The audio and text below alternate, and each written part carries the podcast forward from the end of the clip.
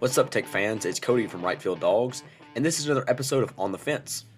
Your Diamond Dogs are now 4 and 3 on the year after their three game series versus in state opponent Nicholls State. It's time to break down the games and see just how the Dogs performed this weekend. Tech won the series 2 1 this weekend, winning Friday and Saturday, but dropping the third game on Sunday for the potential sweep. On Friday night, the Dogs won 11 1, getting 14 hits, while only allowing 5 making no errors, while the Nicholls State Colonels had one. The winning pitcher was Jonathan Fincher, and the pitcher with the loss was Tyler Theriot. Fincher went seven innings with four hits, only allowing one run and getting four strikeouts. Isaac Crabb came in in relief to close the game out, going two innings with one hit, one walk, and one strikeout. The Bulldogs hit six doubles on Friday night, with Jonathan Hogart Philip Matulia, George Corona, Adarius Myers, Walker Birchfield, and Logan McLeod each recording a double. The highlight of Friday night was Philip Matulia, who went 4 for 5 with two home runs, one double, and five RBIs. Walker Birchfield was a close second, going 3 for 4 with two RBIs. Logan McLeod was 2 for 3 with two RBIs and two hit by pitches, and Brody Drost went 1 for 2 with three walks. The only real highlight for the Nicholls State Colonels was a first pitch home run from Wes Toups, the LSU transfer, off of Fincher. The Dogs trailed early after the solo home run by Wes Toups, but was cl- quickly erased as Philip Matulia went oppo to left field with a solo shot to tie the game up at one. Following that inning, Adarius Myers had a sac fly to give, to give the Dogs a lead of 2 to 1. In the fourth, Logan McLeod doubled to center field to score Walker Birchfield and give us a 3 1 lead. In the fifth, Adarius Myers doubled to left field, scoring Philip Matulia. Also in the fifth, Walker Birchfield reached on an error by the third baseman, allowing Adarius Myers to score. In the sixth, Philip Matulia singled up the middle to give himself another RBI and scoring Jonathan Hogart. Also in the sixth, Walker Birchfield singled, scoring Philip Matulia and advancing George Corona to third. As well in the sixth, Logan McLeod singled to right center, giving himself an RBI, scoring George Corona and advancing Birchfield to second. And in the seventh, Philip Matulia with a three run bomb to score Dalton Davis and Brody Drost, as well as himself. This barrage of offense caused Nicholls State starter Tyler Theriot to only go 4.1 innings, giving up seven hits and five runs. The Colonels then called the bullpen six more times, with only two of those pitchers going one inning. On Saturday, we saw the return of Raleigh Hector to the mound as he looked for his first win, while the Colonels countered with veteran Devin DeSandro. The Colonels once again took an early lead with a 2 RBI single by Edgar Alvarez in the top of the second. The Dogs would take back the lead in the fourth, scoring three runs on back to back home runs by Philip Matulia and George Corona. Phil's home run was a two run shot to right field, while George's was a solo shot to dead center. On the mound, Raleigh Hector goes six innings with seven hits, two runs, two walks, and four strikeouts. Landon Tompkins came in for relief, going two and a third, giving up four hits, one walk, and one strikeout. Ethan Bates got the save, going two thirds of an inning. On the Colonel's side, starter Devin DeSandro went 4.1 innings, giving up six hits, three runs, while getting two strikeouts. Chase Gearing came in relief, going 3.2 innings with one walk and three strikeouts. And finally, on to Sunday, Reed Smith got the start for the Dogs, while freshman Jacob Mayers got the start for the Colonels.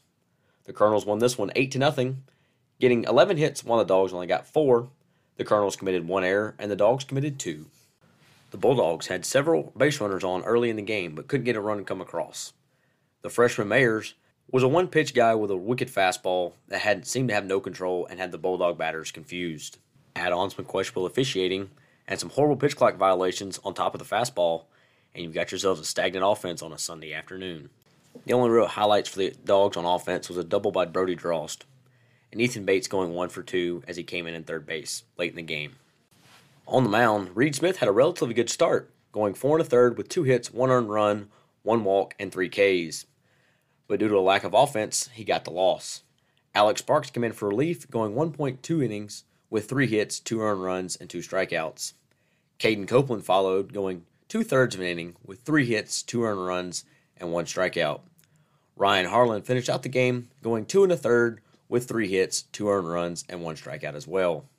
The Colonel scored one run in the first, one in the fifth, one in the sixth, three in the seventh, and finally two in the ninth.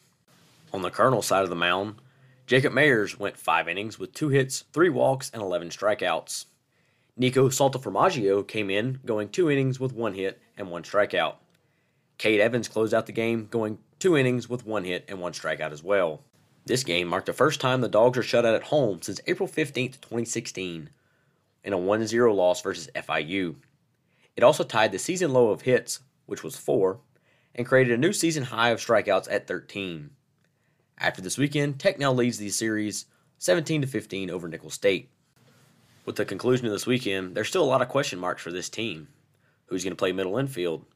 Who's going to play the outfield? Who are our true starting pitchers? Who's going to pitch Tuesday and Wednesday against Ole Miss? How does this weekend shift up against Northwestern?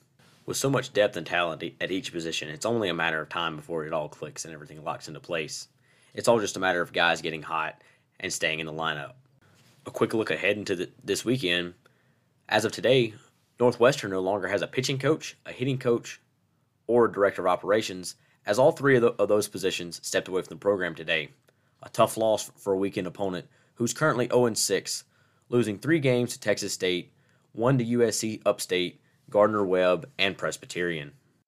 Before we wrap things up, let's talk about some stats after two weeks of play. On the offensive side of the ball, Dalton Davis is on a seven game hitting streak.